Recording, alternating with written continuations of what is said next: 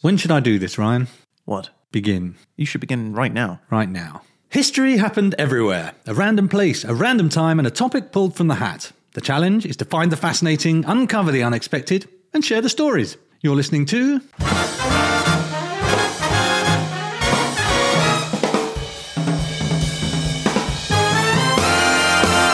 History happened everywhere.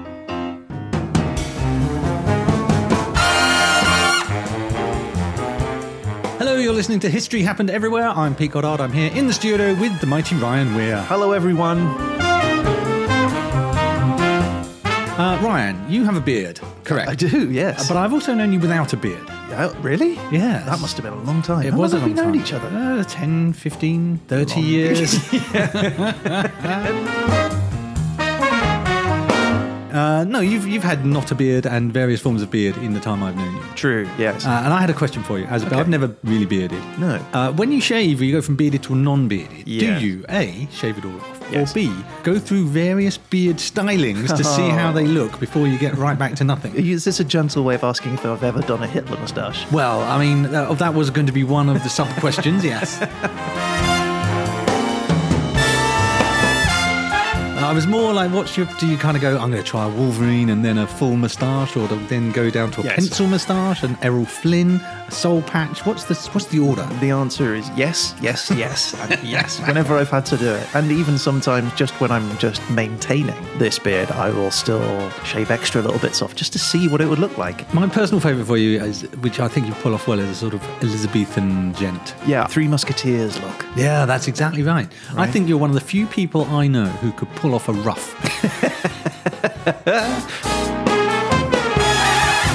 So on my brother's stag do, we went to Vienna, and there is a stand there where you can dress up in oldie worldy clothes and have your photo taken using oldie worldy cameras. See, I've seen Western versions of those where you dress up like a cavalryman or something. Exactly. Well, this one was sort of Edwardian, and so we were given top hats Sort of Sherlock Holmesy type stuff. Exactly, yeah. And honestly, I felt more comfortable wearing that. Did you find out you should I have looked at been the picture and an thought- Edwardian? Why didn't I live then? so, uh, so, like, if there was an equivalent, like, what would yours be? So I have always had an affinity for the hippie movement of the 1960s in America. Okay, so sort of bell-bottom jeans and Leather fringed waistcoats, and Right. all of that, paisley and patterns. Love, love, love it. I don't see that. I see the Flintstones with you. I could rock a bear, a bear skin. yeah, you'd make a good Barney Rubble. I'd be a terrible Barney. I might be a Wilma.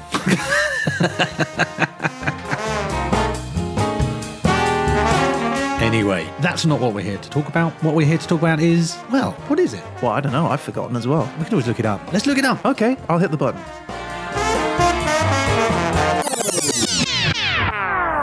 So let's switch it on. Okay, we're up and running. Okay, Ryan, are you ready? Your country is Ireland. Oh, nice. Your time period is the age of imperialism. Okay, uh, f- then I guess I just need a topic. And the topic is fingers crossed. mountain. Mount, mountain. Yeah, like those Like mountains, all the just that one mountains that in- Dublin's on. All the Irish mountains. All those Irish mountains. Okay, so, all right. So our next episode will be mountains in Ireland during 1800 to 1914. All right, I'll do it. I look forward to seeing what you make of it.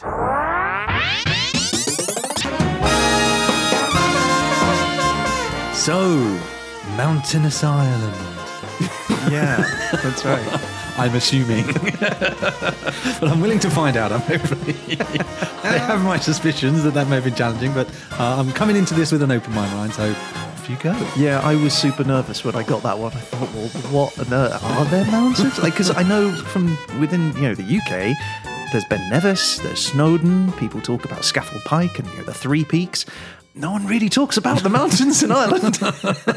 but first, We are talking St. Patrick's Day. We're talking the colour green. We're talking top of the morning and leprechauns having the crack. River dancing, kissing the Blarney Stone. Liam Neeson, Brendan Gleeson, Tatoes, soda bread, and of course, the black stuff. Ebony nectar, a pint of plain. That's right, Guinness.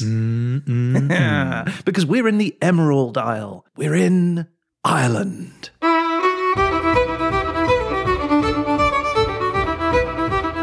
So one of the big challenges is trying to get through without accidentally trying to do the accent, isn't It's it? going to happen at some point, and I'm so sorry to anyone listening.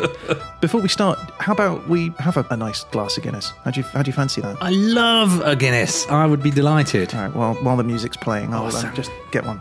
Diddly diddly dee, diddly dee, diddly dee.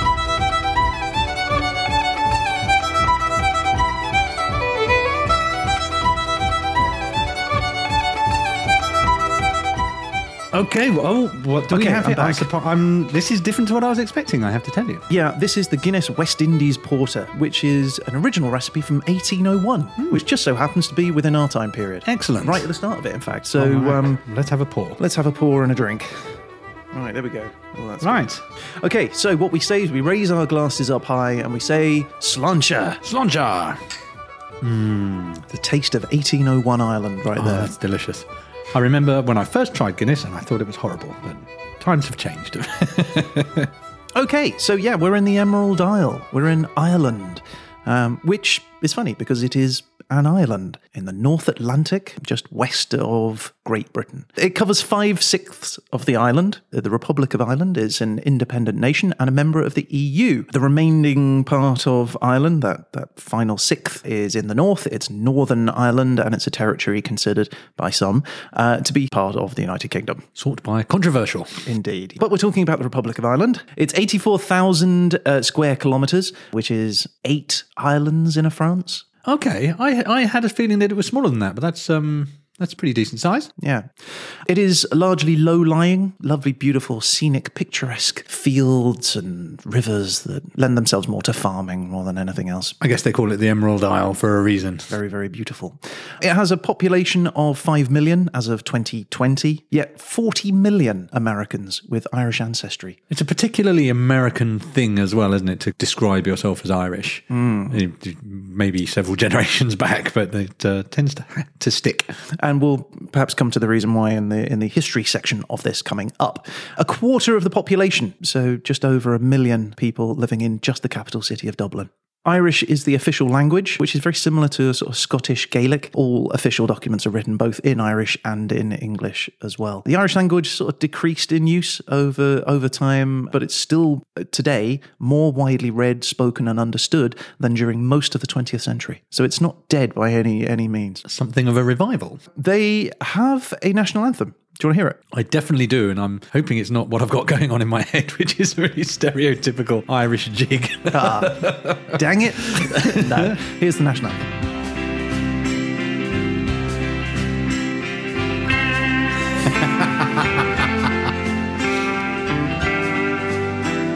I wish it was. no, I got the wrong one. That's the wrong track. This is the national anthem. It's uh, it's called The Soldier's Song. Oh, I like it. It's got a straight jaunty, straight from the opening. But if I played it, you wouldn't instantly think Ireland, would you? I would not, no. Needs more fiddle. it's quite joyful, though. Yeah, I've, this has definitely got a, a happy march towards the future feel about it. I want to join in. Slows a bit down a bit Oh there. dear. Take it to the bridge.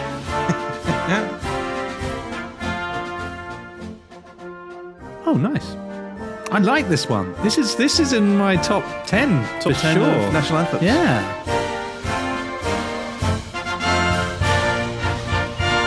If you were to say I'm going to pop a national anthem on, this would definitely be a positive reception. I love the end. That was great. That's a really good one, isn't it? Yeah, I thought you'd like that one. And we should probably explain to those people who are unaware of the previous piece of music that it was the opening music for Father Ted, a absolutely top draw comedy program from the 90s, I want to say. Yeah, yeah. Uh, if you've not seen it, do yourself a favor, Google it and start watching it today. yeah, if you've not seen Father Ted, you are missing out. Dougal, Dougal, Do you remember Sister Assumpta? Uh, no. She was here last year. And then we stayed with her in the convent back in Kildare. Do you remember it? Ah, you do. And then you were hit by the car when you went down to the shops for the paper. You must remember all that. And then you won a hundred pounds with your lottery card. Ah, you must remember it, Dougal. And weren't you accidentally arrested for shoplifting? or maybe we had to go down to the police station to get you. And the police station went on fire? and you had to be rescued by helicopter? Do you remember? You can't remember any of that? Huh? The helicopter! When you fell out of the helicopter! Over the zoo! Do you remember the tigers? You don't remember? You were wearing your blue jumper. Ah, Sister Assumpta, hello there. Okay, island facts. I'm scared. Island facts. Why did you get scared by my facts? I don't know. I just do. Okay, uh, 1959, yes. a lion was used by MGM movie studio uh, in the opening clip for its movies. oh, yes. You know one they? I'm where it comes familiar with the lion. Kevin or whatever his name was. Sure. Well, that lion was born in Dublin Zoo. Oh, wow. It was an Irish lion. Oh, you could tell because it's roar, our Irish roar. Uh, Dracula was Irish. No way. Well, no, not really. Bram Stoker was Irish. Uh, he was the author of Dracula. So I like to think that Dracula was Irish. Well, I mean, on the subject of Ireland, literary greats are plenty. Oscar Wilde, James Joyce. Sam Beckett. Those are some pretty good, strong ones. High up in the pantheon, aren't they? Yeah. Uh, let's talk about Sean's Bar in Athlone. is supposedly the oldest pub in the world. Wow. Yeah, dates back to 900 CE. Wow. Yeah, so let's raise a glass to that. Sláinte. Slancha. Uh, let's talk about the Irish flag. Do you know? Do you know the colours? Uh, green, orange slash sunlight. I don't know what colour we call it, and white. I think. Sunlight. I don't know. The sun. orange. Let's go back to orange. yeah. yes, that's right. The Irish flag is green, white, and orange stripes. It was designed in 1848, so within our time period, by a group of French women. French women. You weren't expecting that, were you? No. And uh, they supported the Irish cause against the English. It was intended to symbolise the Irish Catholics, which was the green, and the Irish Protestants, the orange, sharing a lasting truce, which is the white. Ah. Like a oh, that's interesting. I did not realise that. I know. Every time you look at it now, you'll see it. I am, yeah. you'll see the two That's of actually people. of all the flags. You know, there's always assigning colours. I mean, this is the fertility of the land and stuff. Yeah. that's the best one Or yet. the I think. blood of war. Well, yes, or the murdered savages. right. Yeah. No, but it's it's a really interesting one. I'd never really considered it before, but uh, there you go. Also, you'll notice it's very similar to the French flag, just different colours yeah. in the way that it's laid out. So there you go. French women.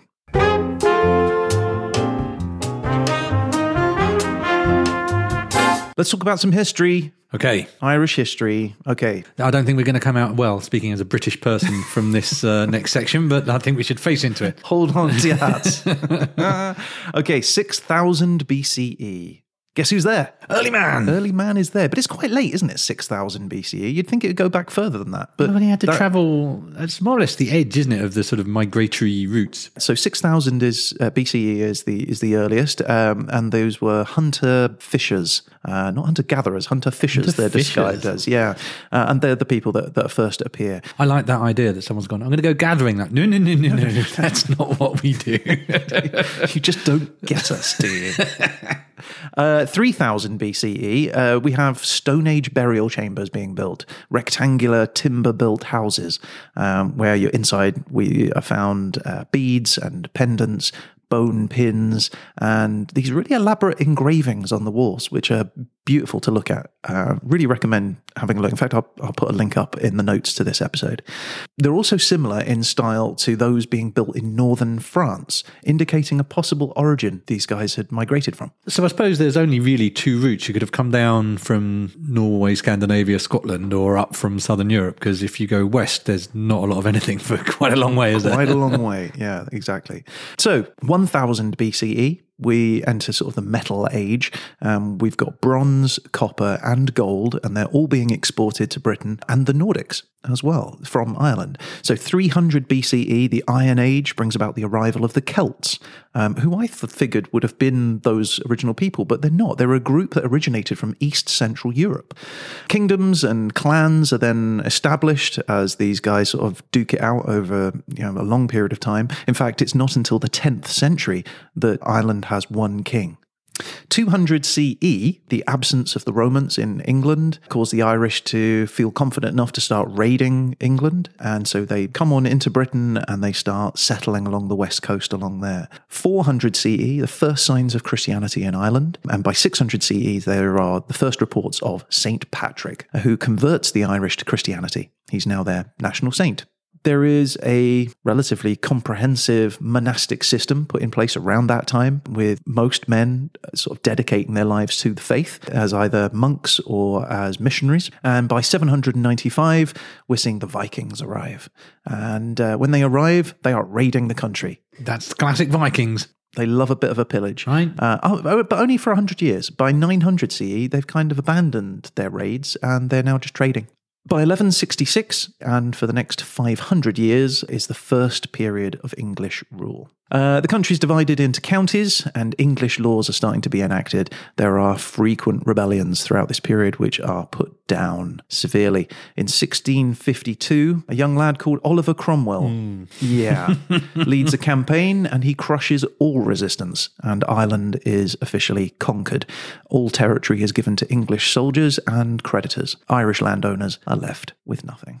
Yeah, I think Oliver Cromwell, certainly when I was younger, being taught history, they really skipped over the bit where he was quite such a merciless brutalist in Ireland and really focused on democracy. And Oliver Cromwell has a, a extraordinarily dark cloud over him in matters Irish. And when I learned about it later, I was rather disappointed that it hadn't been made clearer to me when I was younger. It's not talked about. It's sort of perhaps referenced briefly, but uh, yeah, like you say, the focus is more on the politics. Yeah, so 1791, uh, we see an insurrectionist group known as the Society of United Irishmen uh, being created. And they are sort of driven by the success of the American and the French revolutions. And that starts to influence their own desire for reform in Ireland. And in 1798, a rebellion breaks out. Unfortunately, that is suppressed, and the British government uses that as an opportunity to tighten its grip. And in fact, the Act of Union is signed at this point, which makes Ireland part of the United Kingdom. So that turns us into our time period, the 1800s,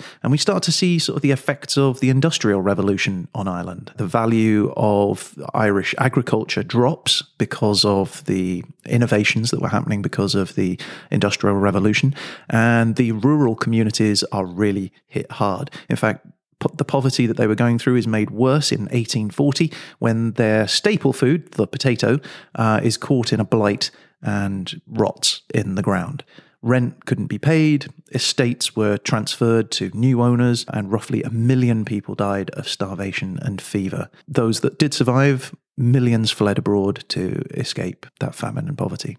And this became known as the Great Potato Famine. So I've read a little bit about this, and the things you kind of graph is it's it's a agricultural and environmental failure. But there was much more to it than that, wasn't there? It was a very much an, an English policy that could have intervened to help people, but actually still took the potatoes that were there to feed British, I guess, people. So the, the element of the famine, I'd you would think of it as a natural tragedy, but actually it's very much a, a human tragedy of choice by the English and the British. And that is another one of those things where Ireland's, frankly, terribly terrible treatment at the hands of the British is again glossed over because you think, oh, just failed crops. But it wasn't just failed crops, it was the failure to provision any kind of alternative or even allow those potatoes that were there to be eaten by the people. They were still taken away and sold. The Irish remember though. I've, I've met a few and they remember. Yeah, and quite right too. Prior to the, the Great Potato Famine, 8 million people living in Ireland. Today, 5 million, as we've discussed. So, still feeling that impact. I mean, that's astonishing, isn't it? An event that just so massively changes everything, really. Yeah. And of course, that's what we were talking about, where we were saying um, about the Irish uh, population in America 40 million people that, uh, that claim to have Irish ancestry in America. And that's because a lot of them emigrated there as part of the famine. Anyway, so 1911, Ireland's population is sort of half at this point what it was just 50 years before. Imagine if half the people you knew weren't there anymore. it would be a significant loss, wouldn't it? Crazy. Yeah. Uh, 1916, uh, which is the end of our time period, but the, that sees the Easter Rising. Uh, which is the Irish Republican Brotherhood. They seize government buildings in Dublin, and their insurrection lasts just five days, but it kickstarts this vigorous campaign for Irish home rule. Negotiations then start to happen between Sinn Féin, the major Irish party at the time, and the UK government, and the Anglo Irish Treaty is signed, which succeeds five sixths of Ireland from the UK. In 1949, legislation enables Irish home rule um, finally being passed, abolishes the monarchy from Ireland, and makes the country a republic with a presidency, which is kind of where we are today. But that leads into a whole troubled part of the mid to late 20th century and even to today with, you know, a lot of conversations still ongoing about the UK's role in Northern Ireland. And there's kind of another consistent thread, isn't there, in Irish life, which, as you said at the start, very early on, there was this extensive monastic tradition and religious, I guess, religious presence in all of society, and that has just still is still the case today, isn't it? There's that, always been that continuous church element in in Ireland as well. No, no, you're absolutely right, and that is a huge part. You know, and, and I have glossed over the whole Protestant versus Catholic thing only because we're talking about mountains today and mm-hmm. not going through the, the whole history of, of, of Ireland.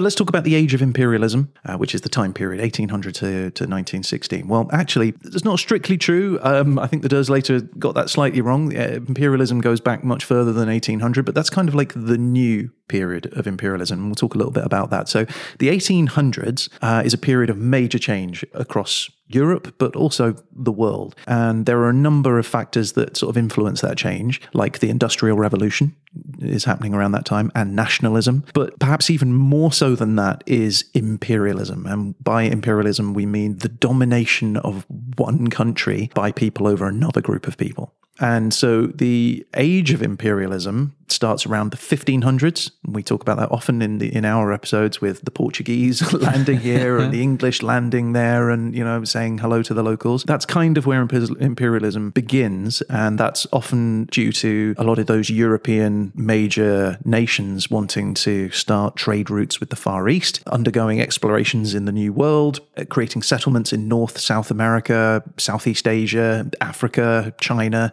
basically expanding around the globe. I mean, in a sense, it's the start of globalization, isn't it? It's however willingly or otherwise for the people on the other end of it. Well, I mean, it's it's interesting because it kind of starts out essentially around trade, but they're limited in the 1500s by how much they can carry. You know, they're in their little wooden ships, how many men they can take because there's only so much resources they can take. And once you've got a hold full of nutmeg, you're done, right? And you're kind of done, right? You're like, yeah, what, what more can can you do? So in that period, it was more about sort of creating working relationships with local rulers, but their influence is ultimately kind of limited by how many people they can take, how much they can store in their hold, and, and so on. But by the 1800s, things start to shift, and we enter sort of an, an age of new imperialism where Europeans are beginning to sort of more aggressively establish bigger, vaster empires. And they're able to do that through the shift in pace due to technology, science, industry, allowing for sort of things like steel production. So you're able to create bigger, more robust ships and transportation, the development of the railroad, internal combustion engine, electrical power. All of these things means that the ability to land and expand gives the Europeans uh, this intense period of superiority over what they saw as their backward global neighbors. Um, so this wasn't just turning up and, hey, would you like to trade this for that? It's, we're just going to take this just through their, their might and strength. By 1914, in fact, Great Britain now controls the largest number of colonies in the world. The saying was, the sun never sets on the British Empire. And when you think about it, that actually does describe the vastness of their global reach, was that wherever you were, the sun never set on Britain. Well, it was insane, wasn't it? The amount of the world that was under the influence of this tiny island, really, relative. Relatively if you look at it speaking, on a map, you go, well, that's mad that that little place had this reach, but I guess that's technology in action, isn't it? It is. But, well, obviously, it wasn't just the United Kingdom. Uh, it was also Spain. They colonized much of Central and South America. France had uh, Louisiana and French Guinea. Uh, Holland built an entire empire in the Indies. So, you know, everyone was kind of having a go. So that's the time period. That's that's the period that we're looking at. There's a lot happening in 1800 to 1916. Well, it is a solid century and a- quite a changeful one as well.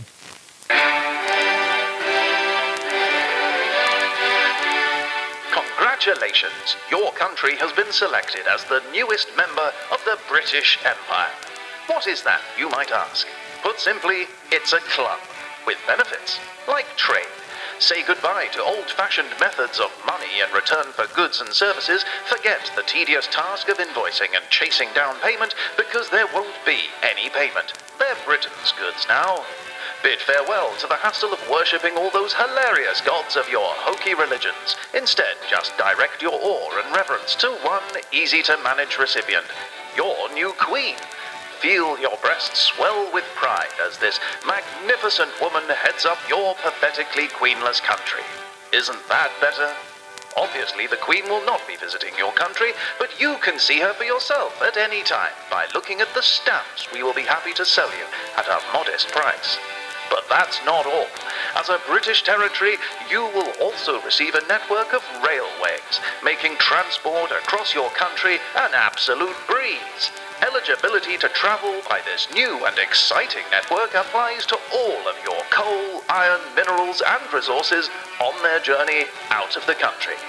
Of course, you won't be travelling on the train. You'll be busy underground in the mines, enjoying full employment and long hours, all included in your country's membership to the British Empire. And what will it cost, you ask? Quite simply, everything. So, welcome to the British Empire. Enjoy our stay.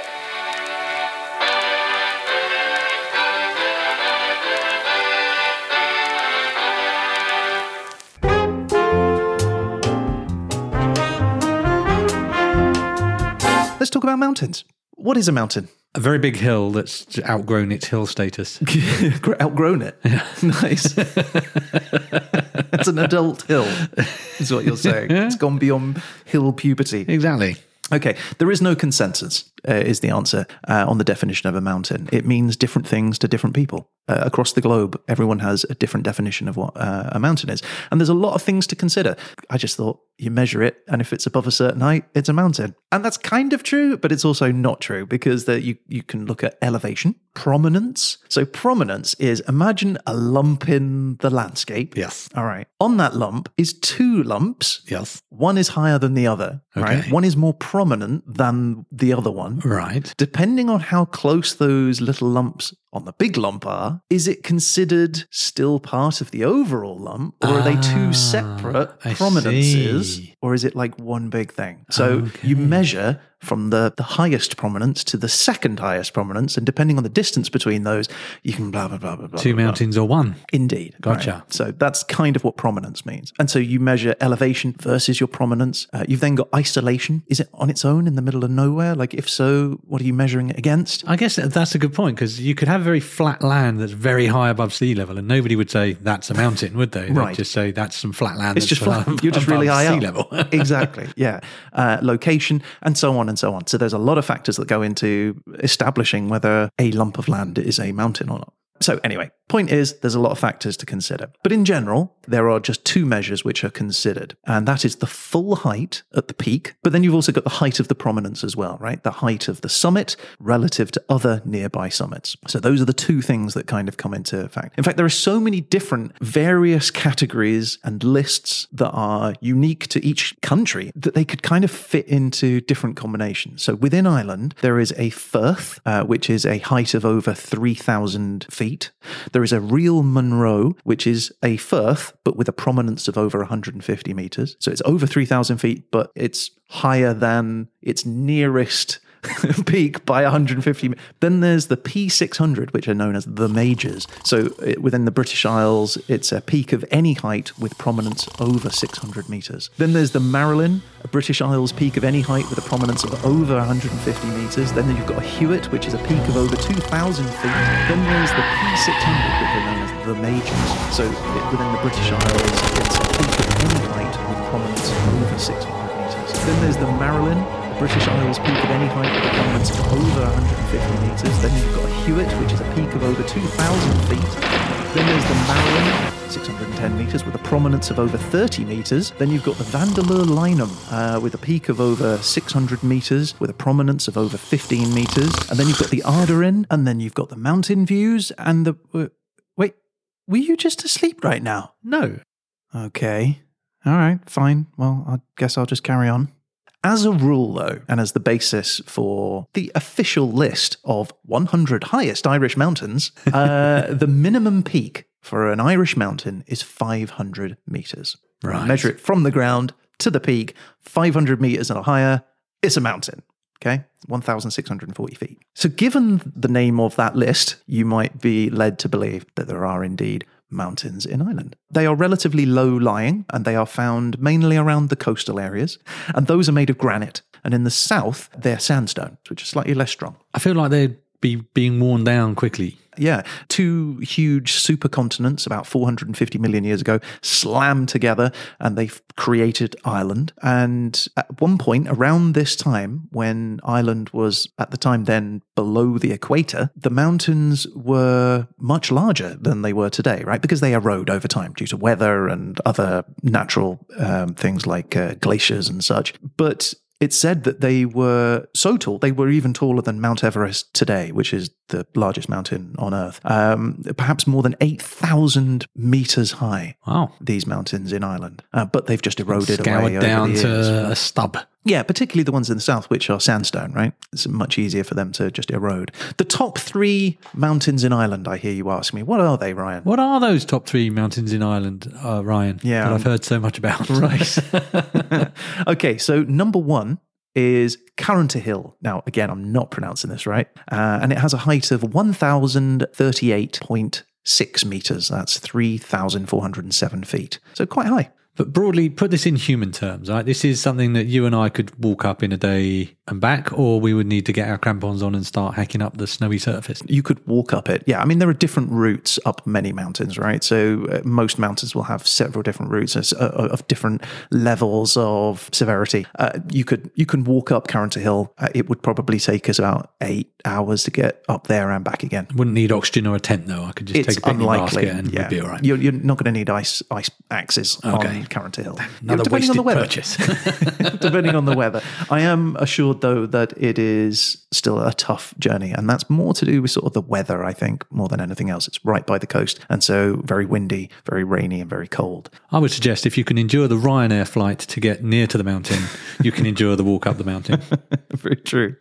Then number two is Knocknapiasta. Again, really apologies about the language. If, Knock- if I might interject briefly on the language, Irish in particular has a very loose relationship between the spelling and one's natural instinct for speaking out loud. So I, I, I feel you on this because having known many people with Irish names Yeah. and the spelling and the speaking of those being wildly different to what I would expect from my cultural background, Yeah.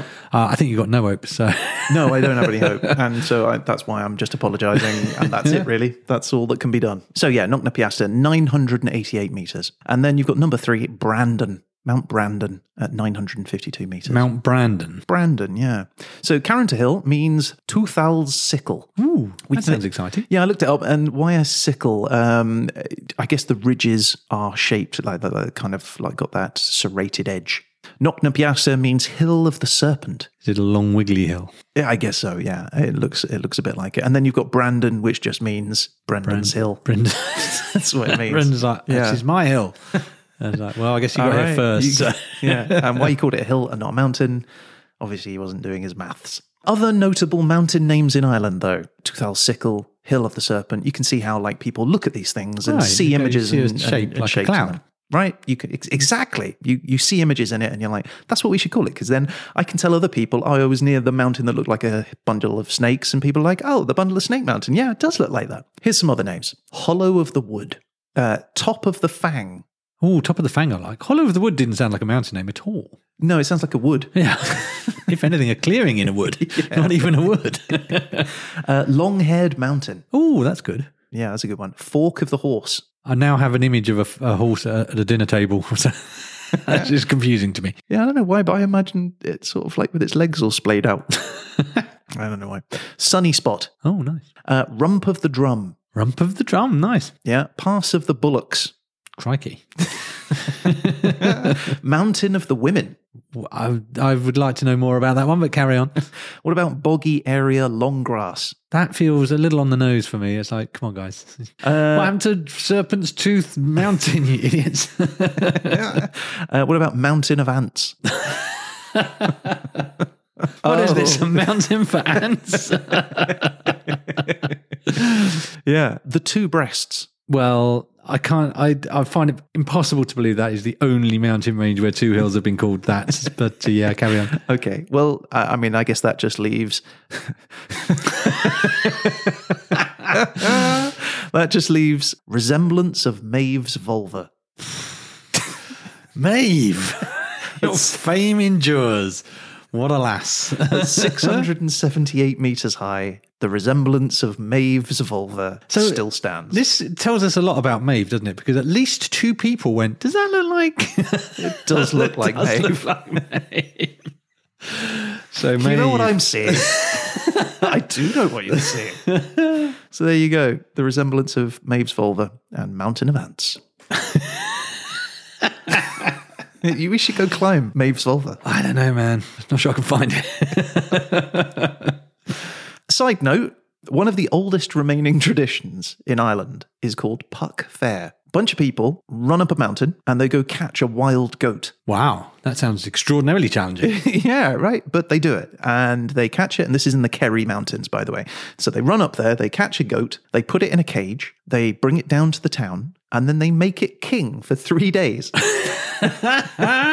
awesome. and then they release it back up into the mountain. I'd like a goat king. Imagine being that goat, Imagine, be, I'd be a. I would live in a house in a nation that had a goat king. a goat king for three days. Well, if he passes enough good quality legislation in those three days, it could last, couldn't it? What a great festival, Puck Fair. I mean, I, I feel bad for the goat, but also it's only three days and it gets to be king for three days. So that goat goes back to his goat mates and is like, "You are not going to believe what happened to me," and they're like, "Yeah, whatever." you Imagine being like an a- That's like an alien kidnapped by abduction aliens, yeah. story, isn't it, in the goat world? Hey, Pete, hey, Ryan, who's your four-legged friend? the goat. Well, yeah, obviously. Well, you know the Irish have that Puck Fair thing, you know, where they make a goat the king. Yeah. Well, I was thinking we should have our own. what? Yeah, yeah, yeah. Problem is, he says he doesn't want to be a king. He wants to be a mayor. He said that. Yeah, yeah, listen. Colin, would you rather be a king or a mayor? See? Ryan, that's just the sound they make. Well, that's what I thought at first, but check this out. Hey, Colin, um, where should we go next? Get some food or go for a drink? See? He wants to go to a bar. Well, that's good enough for me. Excellent idea, Mr. Mayor. Let's go for a drink.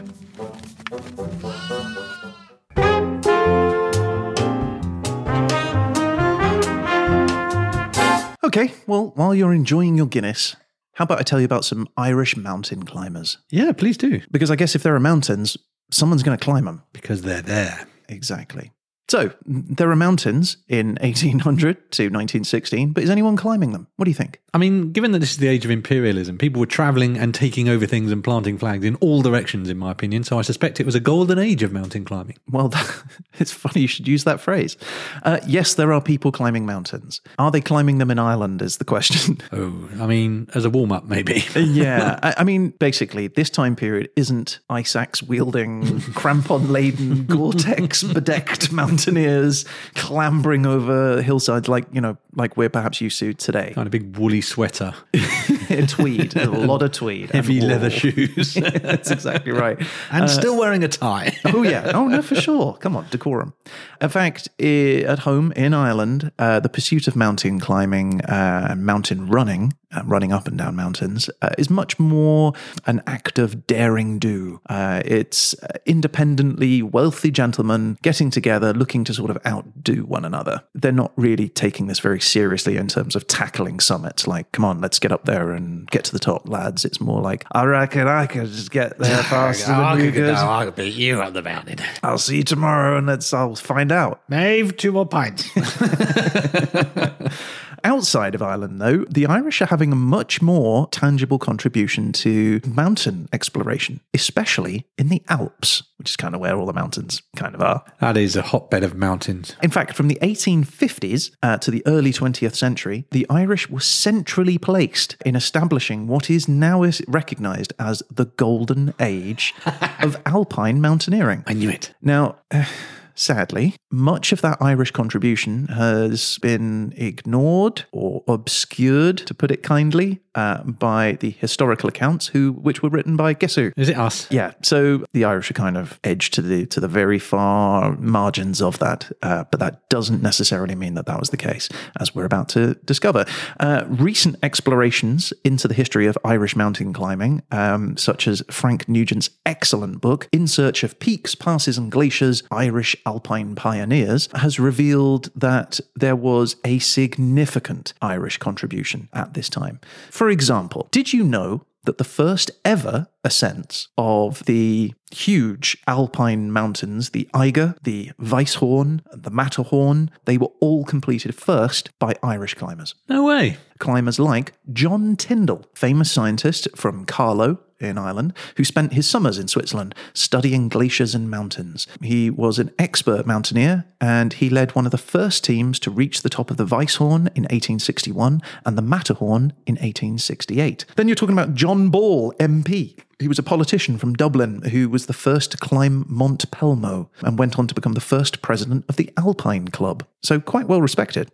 He was also the author of a series of guidebooks uh, which led to sort of the popularization of the sport. So, he wrote them in a way which were easily accessible by every level of society, from the common people to the the Richie Rich. The elite. The elite, indeed. Then you've got Anthony Adams Reilly from Westmeath in Ireland, who produced the first reliable map of Mont Blanc. Then you've got Valentine Ryan from Offaly, who is often considered the finest alpine climber of the early 20th century. Um, so these are just uh, like just a few of these Irish climbers that, are, that haven't been recognised in, in, in more recent history as to their achievements. In fact, there are too many of these Irish climbers to talk about just in this podcast. But what I am going to do is just focus on two. And these are, for me, the more notable of these Irish mountaineers. So I'm just going to tell you about those guys. Do it. All right.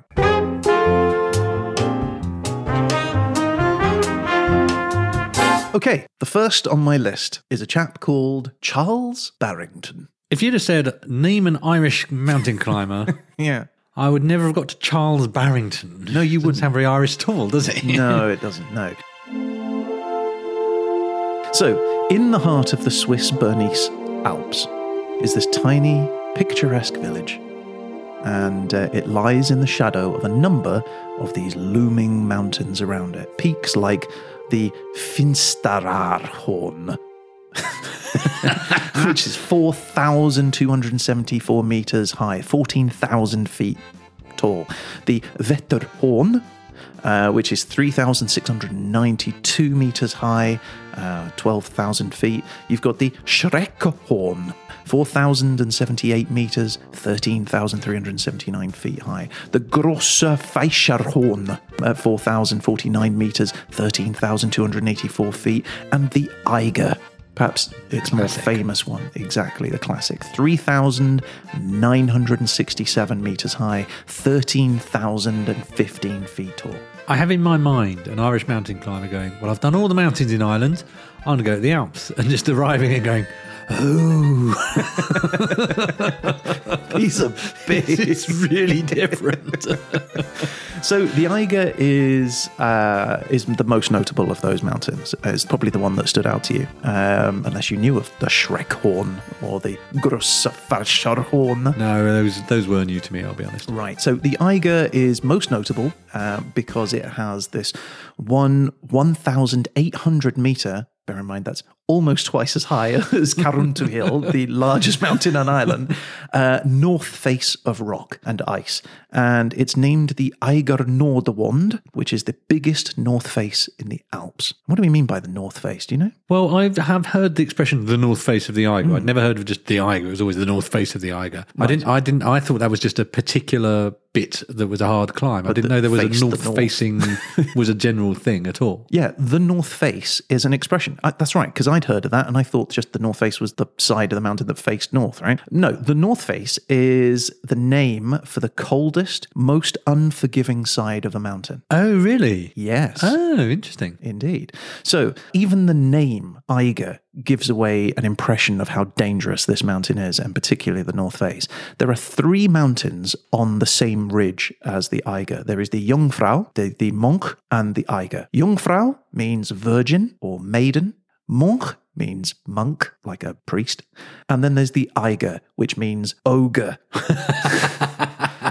which sort of gives you an indication as to when they were naming these things, why they might name that one the ogre. So even by 1857, the Eiger had remained unclimbed. Many people had tried to climb it. In fact, Europe's most famous mountaineer, a Viennese gentleman called Sigismund Porges, he had attempted to climb the Eiger that year, 1857, but had failed, right? He'd managed to get about two thirds of the way up it before he turned around and came back, um, just like everyone else before him. So it was no great shame in it. It was just an impossible mountain to climb. But one year later, in August 1858, a 24 year old Irish merchant called Charles Barrington arrives in Grindelwald looking for adventure. Now, let's bear in mind that this 24 year old Irish merchant had never done any training. He had the most basic of equipment and uh, he'd never climbed a mountain before. And here he is, just turning up in, in Grindelwald, this tiny little picturesque village. So he was looking for adventure, as 24 year olds do. So he sort of spent a few days clambering around these glaciers, sleeping in caves. And uh, his diary talks about sleeping in a, uh, a little hut on one of the glaciers with a goat herd and his goats, uh, where he says that um, he was bitten to death with fleas. the next night, he had to sleep with like a beef steak on his face just to bring down the swelling. But that was kind of it. That was the, the most he'd done. So Charles arrives back in Grindelwald 72 hours after leaving for walking around these glaciers, and he's feeling restless unfulfilled. Like, here's his own words from a letter that he wrote to his brother recounting what happened next. Walked back to Grindelwald. Here I met some alpine men whose footsteps I had tracked down the glacier. Talking about climbing, I said to them, I did not think much of the work I had done, and was answered, try the Eiger or the Matterhorn. All right, I said. In the evening, All right. In the evening of the next day, I made a bargain with two guides for the Eiger. Side note, this is the super experienced Christian Almer and Peter Bohren, known locally in Grindelwald as Peterli, the wolf of the glaciers. These guys were knowledgeable about the area. He says, I walked up to the hotel, stopped to play cards for an hour on the way, then threw myself on a sofa to sleep. That was his prep. for climbing the Eiger. an hour of cards. I've got to say, I love this sofa. guy. I am loving this guy. It's everything I would aspire to be. Yeah. Gentle reminder, he'd never climbed a mountain before, let alone the most sinister, the most deadly of mountains, the unclimbed, the unclimbable 13,026 feet of Mount Eiger. See, he was too inexperienced to know it was unclimbable, and that was in his favour. He definitely knew it was unclimbable because everyone was telling him. Uh, but he, he didn't think twice, right? This is him again. We started at 3:30 a.m. for the Eiger. We took a flag from the hotel, and we, when we came to a point where one descends into a small hollow, I looked well with my glass telescope over the face of the Eiger next us and made up my mind to try the rocks in front instead of going up the other side, which had been tried twice before unsuccessfully. Almer and Bohren, his guides, said it was no use and declined to come the way I wished. All right, I said, you may stay. I will try.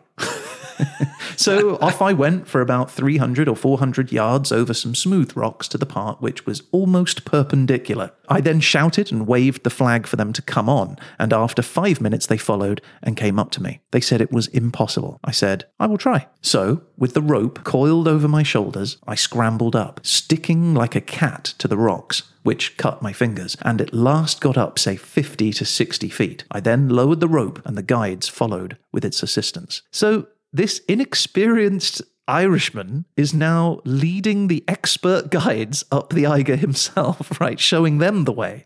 This is him again. We then had to mark our way with chalk and small bits of stone, fearing that we might not be able to find it on our return.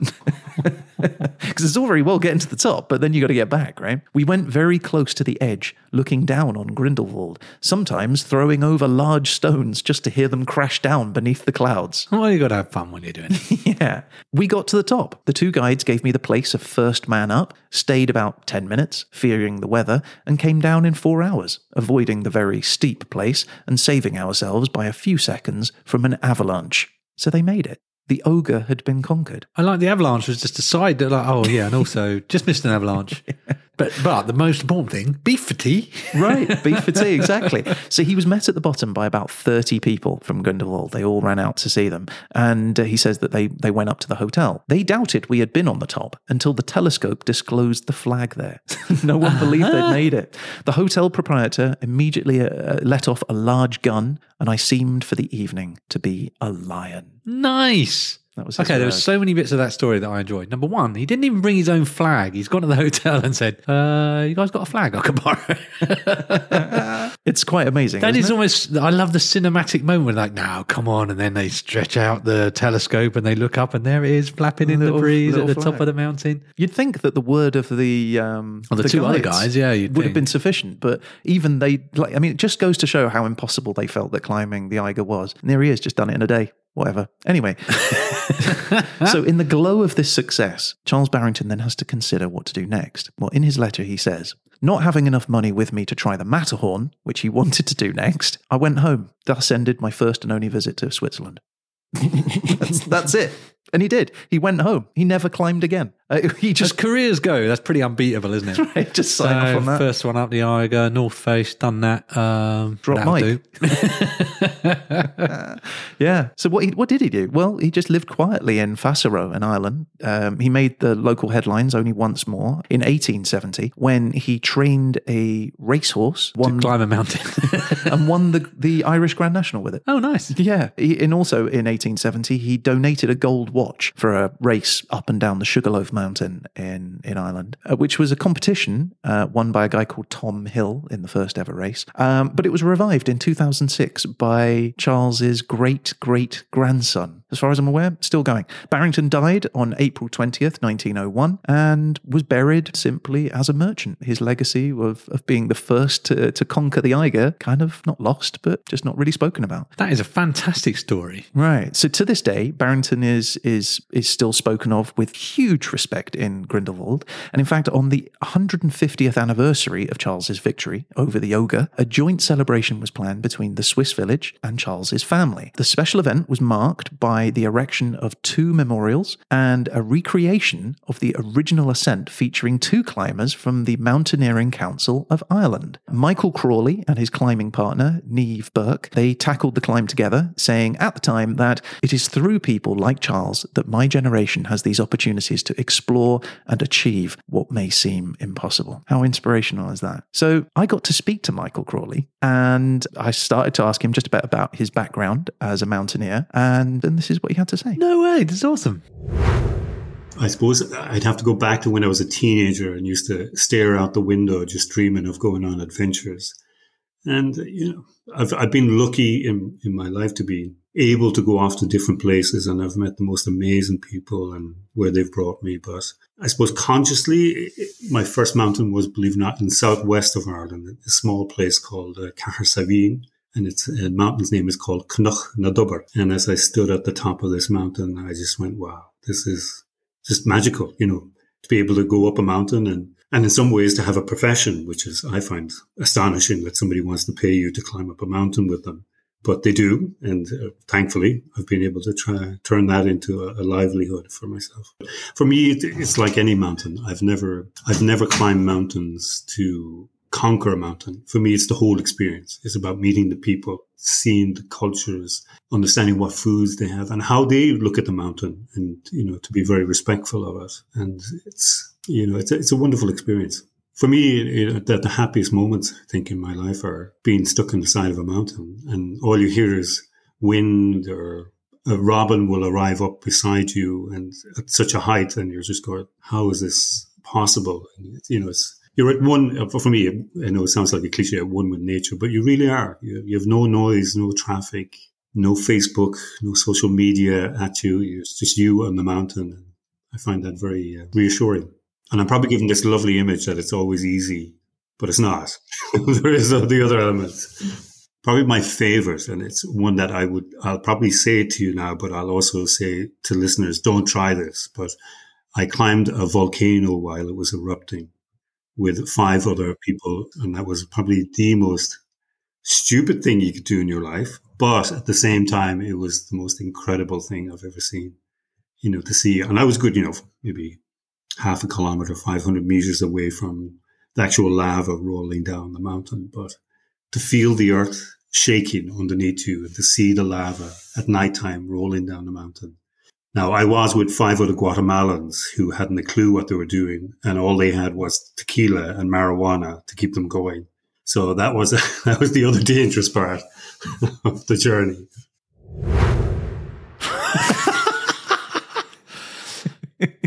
Spirit of Barrington lives. Amazing, right?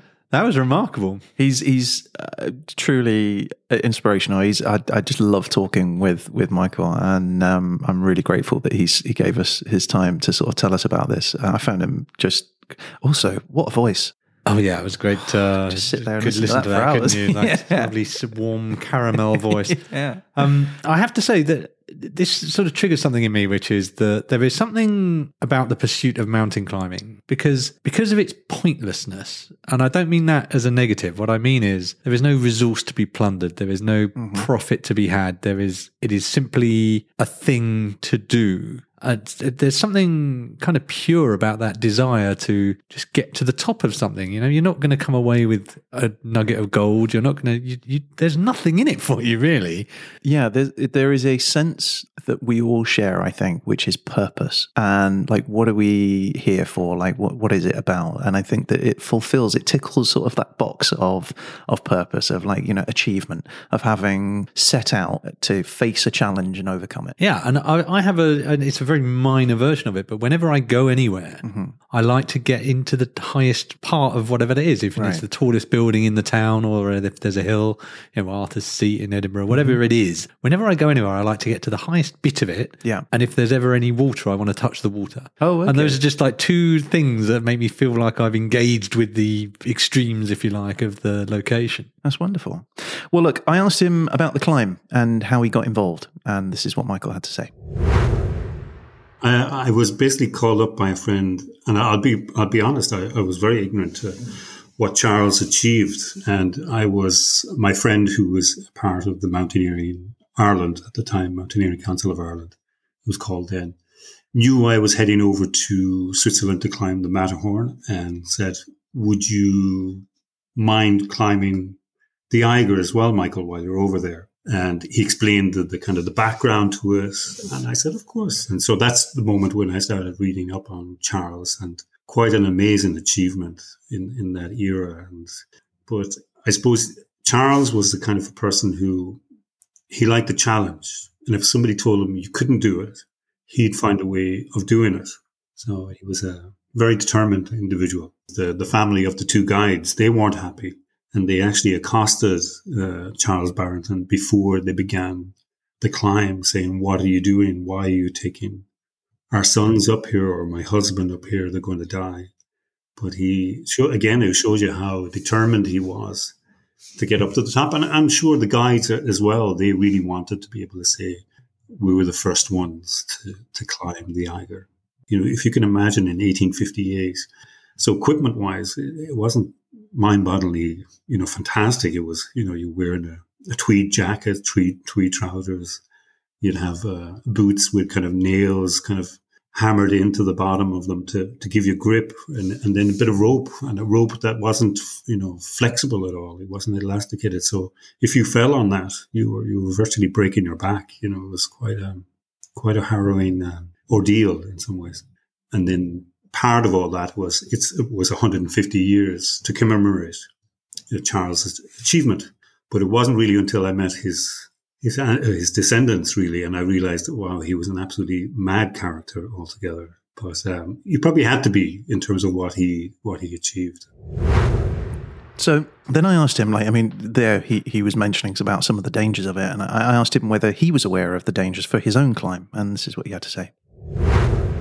Oh yeah, oh yeah. You're always aware, but at the same time, you you're driven by a young male testosterone, thinking, "Yeah, I can do this, no problem at all." But you know, you you're acutely aware, and I've been trained, you know, by the best. That classic saying, you know, is the if you fail to prepare, you know, prepare to fail. So we, we had all our work done and everything, but you know, things crop up, and you just have to deal with them, and we did deal with them. I don't really get phased. I, I having Neve there, believe it or not, that was my focus, was making sure she stayed alive. You know, there was moments there she was so cold, so tired because it was a it was a long day that she felt okay. We could stay at the top of the mountain, but I knew if we stayed at the top, that was it. We were, you know, we would be goners. So, like, I would look upon what I was doing as, you know, okay, it's it's seen as a dangerous activity, etc. But as we climbed the Eiger there, I saw a gentleman ski down the side of it, but he also had a, a how do you say, a parasol, a kite with him. So he was uh, ski uh, kiting down it. And to see him, and he'd launch off the Eiger and use the wind, and he would drag himself back in and he'd land on the mountain again. So that put it into perspective in terms of what I was doing, you know, in terms of danger. So that's about the danger. Um, uh, so I think, I think we need to take a moment at this point, Ryan, to ponder the, the perils of podcasting, our chosen hobby. Yeah. Um, as we hear he, his he's risked his life. Right. He could die at any moment. Yeah. And I feel that has a lot of parallels with the art of podcasting. it is.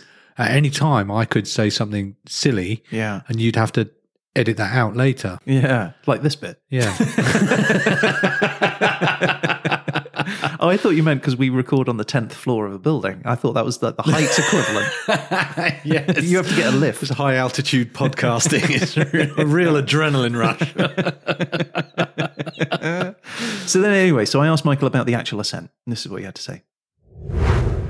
when we started was really early in the morning. You know, we got up and I suppose to set the tone as myself and Neve, my climbing partner, we were there packing up our tent and brushing our teeth. All of a sudden I could hear this rumbling coming from the mountain and literally a foot away from Neve's head, a rock came flying past and missed her. And I said to Neve, okay, let's get going. So we quickly set, set upon going and, uh, and it was a it was a long long day. It was a, an amazing experience, but you know things happened along the way that you didn't plan for. All the best plans in the world, you know, you can you can plan. You can look at books. You can you know map out your route, and which we did. But unfortunately for Neve, you know, this was kind of really her one of her first experiences in something this extreme. Now we had been uh, over on the Matterhorn, but it was quite a, a daunting mountain, and virtually we met nobody on this the Eiger, which is quite amazing. It should only take around about maybe if you were fast moving, etc., maybe between thirteen to fifteen hours. took us about uh, twenty two hours.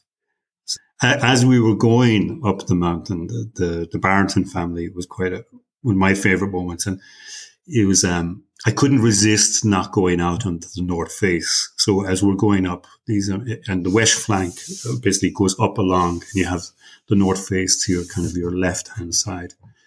So as I creeped on the outside of it, just to say I've done a tiny bit on the north face, I, I had been informed by my friend who's part of the Mountaineering Ireland, Mick, uh, you know, that you're going to get a phone call. It could be CNN. You know, you're going to have to answer this call. So the phone rings and I go, shit, I have to answer this. So I, I made myself safe. I locked into the snow and I gingerly took my phone out to answer what I thought would be CNN.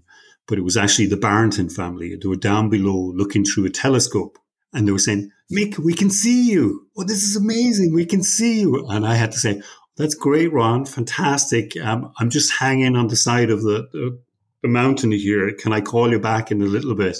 And he says, Yeah, I can see you. You're there in the red jacket. And I go, Ron, I'm wearing a blue jacket. It was somebody else you're focused on. So I hung up, put my phone away, and continued up this little section of the North Face. And then got to the top. Yes, thank you, Rod. Um, so then I asked about the moment that they reached the top, him and Neve. Yeah, we, we had a flag, an Irish flag, but in those days, I suppose I will say is camera technology wasn't great on mobile phones. We did take a picture, but I don't think it came out too well. But it's, it is proof that we were there. No, we took out the Irish flag. And I suppose for me, it was a moment where we said, you know, to Charles, and then I was acutely aware of time wise as well, you know, that we had to get going. So there was a, a tiny little bit of celebration. It was a pleasure for me to, to climb the Eiger, not because of just climbing the mountain, but to represent Ron's family and what it meant to them. You know, they were very emotional when, when I came down and so appreciative of what I did in memory of their, their, how would you say, Charles, their ancestor. And uh, so it was a privilege. So you'll heard there that uh, Michael and Neve raised the Irish flag um, on top of the Eiger once they reached the top. So I thought I'd use that as an opportunity to ask Michael if he felt that Charles's plucky attitude was especially Irish in any way. You know, did he did he think that that that attitude that he had of go get it, I'm just going to go up there was was that a, a, an especially Irish trait? And and this is this was his response. To be honest, you know, like uh, you know, we we can say different things about countries and what nationality, etc. But for me, you know, there's just so many amazing human beings out there. And for me, I don't look at them, oh, where you're you from? You know, what's your country? You know, for me, it's, you see it in their eyes, why they do the mountain. For me, mountains have no idea where you're from. They're just, uh, they're probably, I hope, happy that you're on top of them, looking out over this amazing scenery. I'm going to cry. Isn't that an amazing That's response? great. Oh, We're well both sitting done. I know, I know. We're both sort of sitting there with our eyes like watering. Another, another way of looking at it is the mountain doesn't care where you're from when it kills you. Well, yeah, when it throws you off its side or it throws a rock at your head. Uh, yes, that's very true. Um, and so, finally, as with all of our guests on HHE podcast, um, I asked Michael if he had anything that he'd like to promote, any books or you know, audio books. I'd be quite happy to buy one of those. Um, and Sleep tape. and uh, this was his response. The only thing I'll say to you is try and promote and tell people to go outdoors, go climb mountains, go get inspired, take the moment out to be happy, and and, and definitely mountains or whatever adventure you do, that's achieves it. So there you go. There's a that's my promotion for you.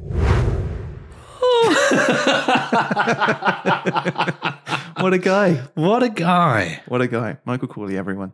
Um, so, yeah, there you go. Uh, that is the story of the man who was clothed in tweed with his hobnail boots and 30 feet of rope, no experience, who went and did the impossible. That was remarkable. There's so much going on there. That was incredible. Oh, hello, sir. Welcome to Savile Row Tailors, and how can I help, sir, today? Hello, yes. Well, I'm in need of an outfit. I'm going to climb the north face of the Eiger. What? Ah, the Eiger. Good for sir. Well, first things first, sir is going to need the right footwear. And for a mountain of that magnitude, we would always suggest an oxblood brogue. In a wide fit, secured with a waxed cotton lace. Oh, just look how smooth that sole is. like butter, sir. Indeed. Uh, and it's going to be cold, sir, so with the classic Harris tweed, that is a must. Oh, of course, yes. Now, I'm thinking a blue herringbone with, of course, a three button front and, dare I say, double vented at the back? You may dare. Very good, sir. And what about avalanches? I hear they can be quite the palaver. Well, in the case of thousands of tons of snow crashing relentlessly down the mountainside, you will need to be equipped, sir. And we always suggest a simple ascot is the way to go. Alternatively, if Sir is of the more modern persuasion, perhaps a day cravat? Provided, of course, that Sir was not planning on climbing into the evening. Well, I must say, this all sounds rather splendid. Excellent. So let's get Sir measured up, shall we? And would Sir like to be fitted for a casket too? Well, I'm probably going to need it, aren't I? Very likely, sir. Very likely.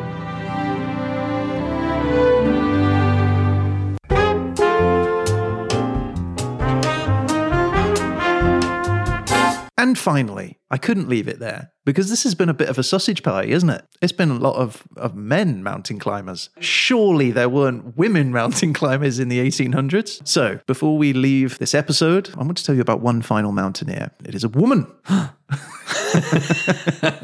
a woman by the name of Elizabeth Hawkins Whitshed, also known as Mrs. Aubrey LeBlond also known as Lizzie LeBlond. Lizzie LeBlond, that's a great name. It is pretty cool. So, this is an Irish pioneer of mountaineering at a time when it was almost unheard of for a woman to climb mountains. So, Born into an upper class family, uh, she was the daughter of Captain Sir St. Vincent Hawkins Whitshed, 3rd Baronet. His business cards are like 30 centimeters long, aren't they? Just a ruler.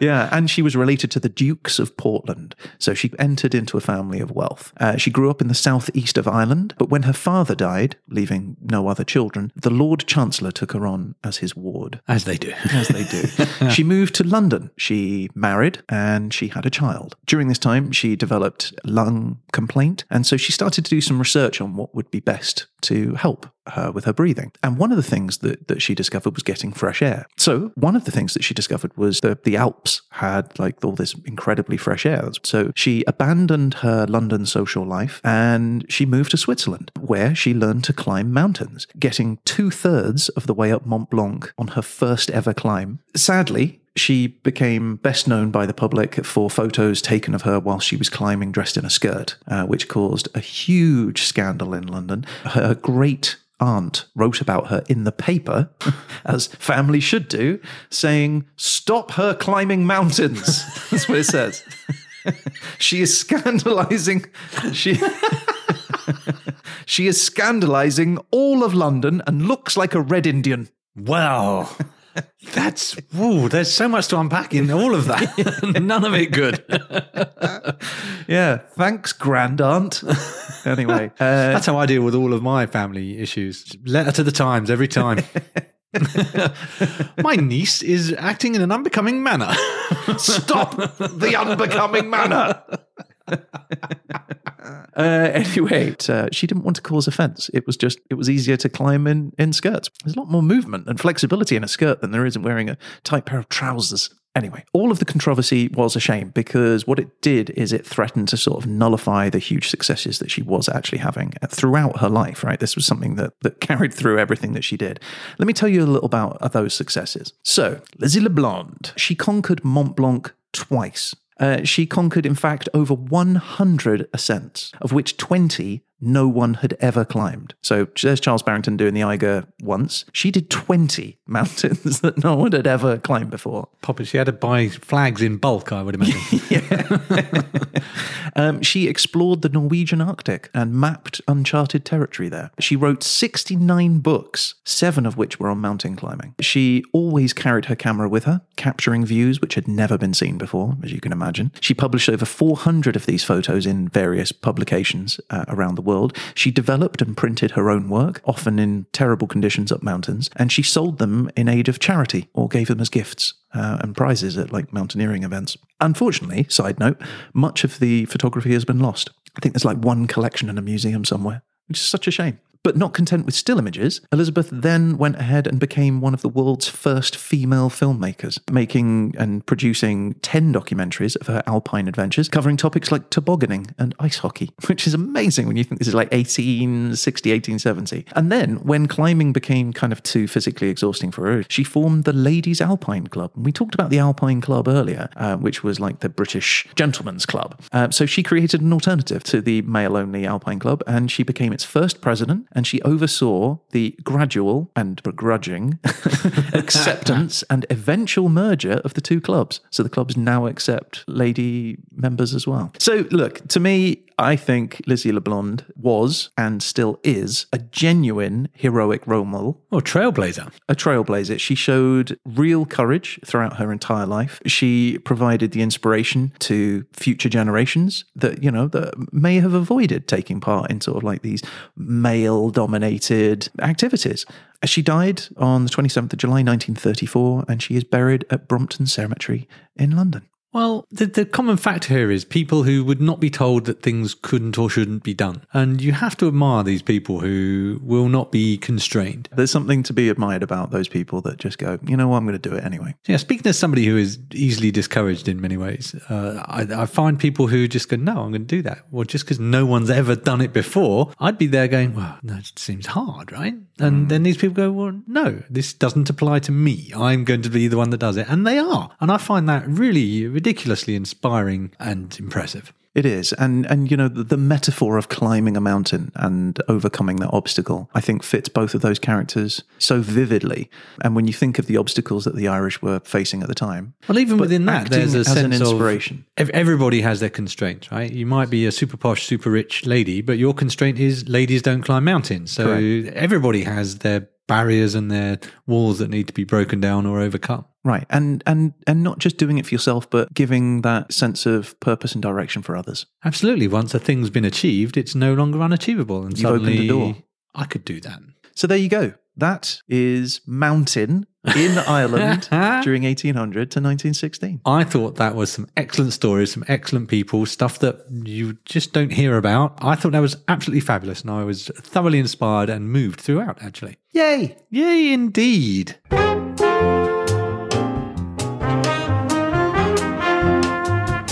All right, well, it turns to you, my friend. It does. The eyes of the HHE audience shift in the dark in your direction expectantly. That's okay. But So- I, I need to inter- interject before we run the does later. Oh, I was just about to get it out. I need to observe that Yeah. we are bearing down upon the Christmas season.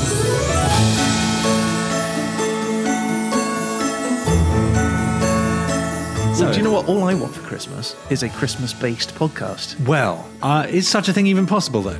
It is, yeah. Because you know what?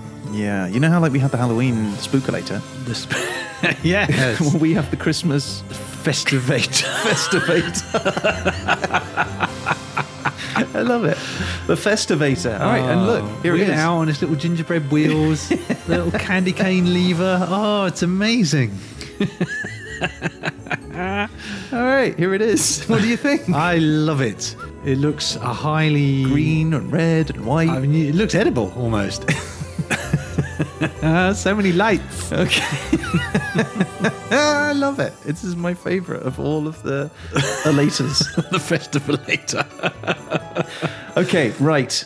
Here we go. Here we go. I'm going to pull the lever. All right, do it. All right. Listen to these Christmas bells.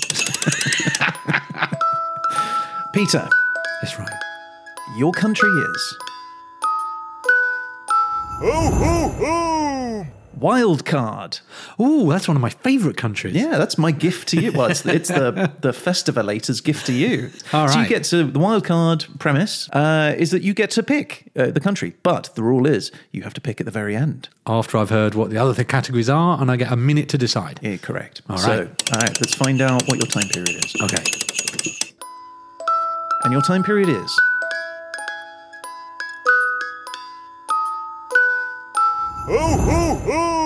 Free America, 1776 to present. Oh, that's good long, good long period. That's got a lot of potential. Okay, well then now to the Christmas related topic.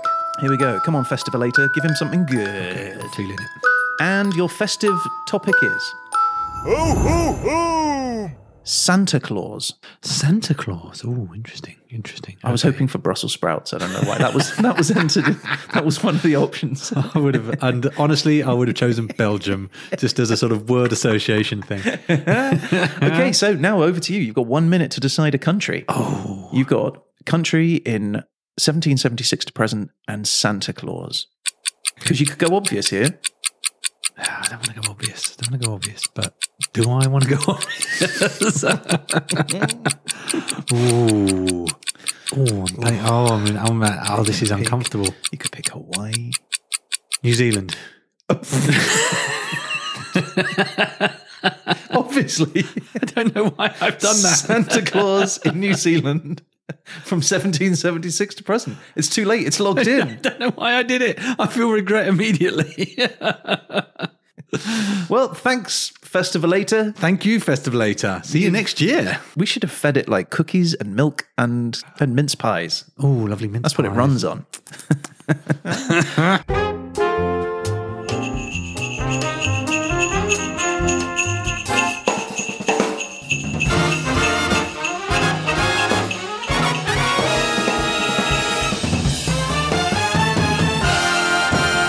Okay, so on that potentially regrettable decision point, that's our show for the week. I would like to take a moment to again say thank you, Ryan. I really enjoyed those stories. It was great. I love it when we uncover something that's not necessarily hidden. I'm sure people were aware. Obviously, the events happened, but we can bring some focus to something that was largely unknown. So thank you so much for that. My pleasure. Uh, and thank you, audience, for listening. Uh, if you'd like to get in touch about any of the things we've talked about on the show or just want to say hello, reach out to us on social media. You can come to our website, hhepodcast.com, or you can email us at Pete and Ryan at hhepodcast.com. We'd love to hear from you, and you never know, you might end up featuring on a future show. Yeah. One way to definitely feature on a future episode is to rate and review us, and you can do that on Apple Podcasts. Your recommendation it really helps us uh, to sort of help bring the show to to new listeners and new people. If you're a social media person, if you're on TikTok, Instagram, Facebook, or Twitter, you can find us. We are at HHE Podcast. Subscribe to that, and we we do these one minute videos twice a week or so, and they're kind of fun. And you'll get an alert when they go up. That's right. And uh, we're going to be back again soon with The verdict. We will indeed. In the meantime, if you can't get enough, obviously you can't. There's so much to enjoy. Check out the backpack. The backpack.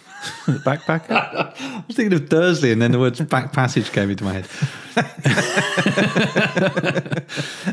in the meantime, if you can't get enough of the show, check out our back catalogue of episodes in which you can find in the podcast app, YouTube, or the website, again, hhepodcast.com. All right. So, huge thanks to Ryan. That was an excellent episode. Thank you, Peter. And that's it. I guess all that's left to say is You've been listening to